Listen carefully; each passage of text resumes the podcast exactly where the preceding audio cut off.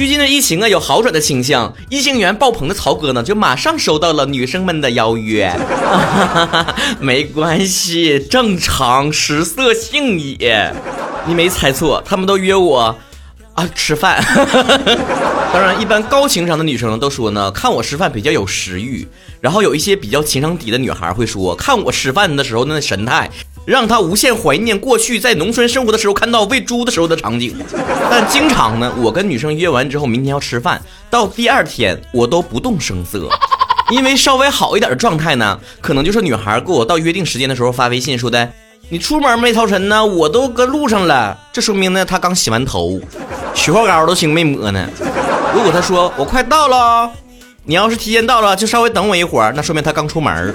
如果他说的我到了啊我到了啊你搁哪呢，哎，说明他的地铁终于出发了。为什么说这样的状况已经算好的了，因为大部分的时间都会收到女生发的微信是第二天哎到点了快曹晨呐，今天还约吗？我是没啥，我是怕你不爱动弹。我看今天外面又降温了啊，你还想吃饭吗？多阴险呐啊！自己想爽约，想哥我还得让我先开口，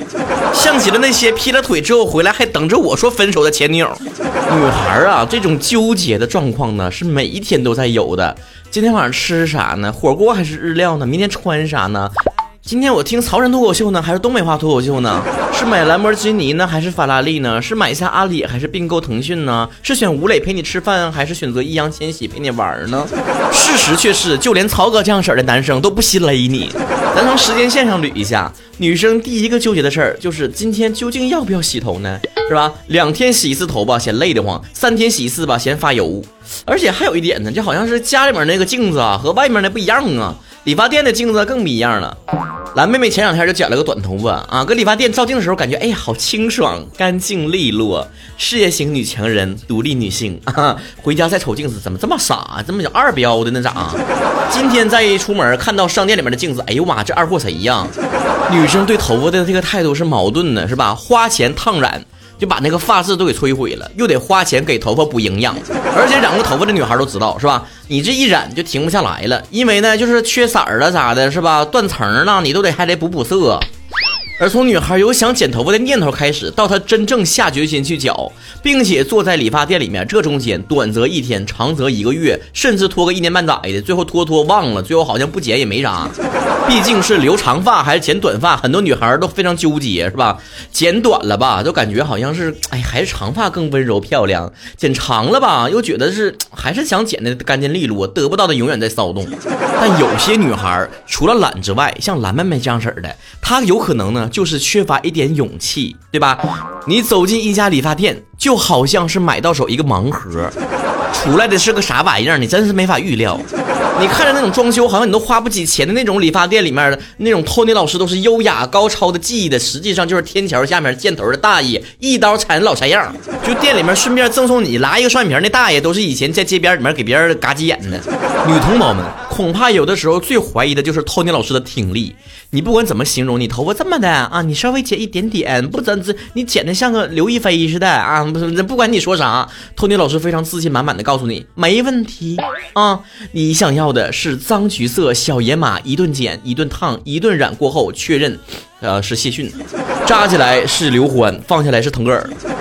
姑娘你别哭，敲完头那顺出，哎呀妈呀。所以当姑娘们绞完头走出楼门的那一瞬间，会产生2种极端的想法，一种是我绞得这么二可千万别让别人看到我，另一种是都撒么我，我是 T 台最中间的妈都。折磨完自己头发就该想想吃了，是吧？掏开这个外卖软件，哎，这吃一个满25减13的麻辣香锅呢，还是满30减15的烤肉拌饭呢？哎呀不行啊，我是不是得减肥呀？我不能吃，我不吃。哎呀，那我尝尝嘛啊！我差这一口，哎，真香！女孩的嘴骗人的鬼，那些声称自己要减肥的女孩的手机里面，你随便翻翻，最常浏览的就是购物软件的零食物流和外卖 APP 的深夜订单，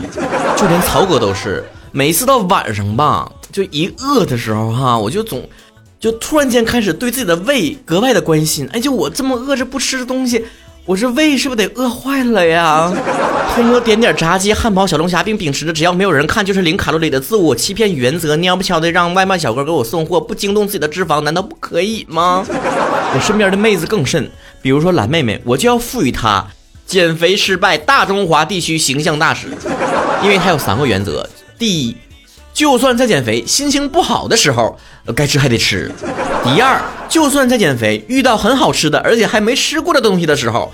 该吃还得吃；第三，就算在减肥，自己亲自下厨做的东西，那该吃还得吃。琢磨完吃呢，这一天的工作可能就开始了，就间歇性的努力症、收拾东西综合症，也就是咱们之前说过的间歇性的踌躇满志、持续性的混吃等死。上一秒钟立 flag 打鸡血，下一秒钟就虐到没有脾气。打起精神来，3分钟能干完的事儿，打起精神就得花3点儿。恐怕在职场上，很多女孩学会的最好的一个单词就是 deadline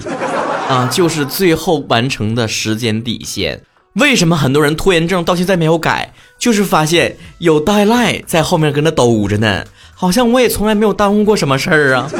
工作间隙怎么安慰自己呢？人生得意须尽欢，买买买时手不软，人生在世不趁意，买个东西解解气。购物乃人类欲望之光，生命之火；购物乃女生的快乐源泉，生命赞歌。所有商品加起来可绕地球一圈的是女生的购物车。别的咱不说，就说这衣服哈，有一个调查都已经粗略计算过，女人一生当中决定穿啥所累计消耗的时间大概是5个来月。所以很多时候女生上班迟到的原因其实很简单，起床也不是最难的事儿，而是起来之后不知道穿啥。当然结束了一天回到家之后呢，就得休息休息，追追剧啊，追追星啊哈。如果说这个世界上有什么比曹操还快的，那必须就是女生换老公的频率。毕竟什么云养老公啥的是吧，只要内心好好的去歪歪，根本不需要负责。尤其是各种针对女性受众的电视剧，每一部都可能挖掘出新的萌点，逼得女孩们要么博爱无边，要么喜新厌旧，沉迷男色，根本停不下来。以前大家伙都说追韩剧的时候看一部韩剧换一个老公，现在呢内娱也发展起来了，不光有韩式料理，还有中华美食，当然偶尔可以体验一下东南亚风情。临睡觉之前呢，都得寻思，哎呀，今天谁来侍寝呢？并且在完美的编了一个剧情，怎么玛丽苏我之后，再甜甜的入睡。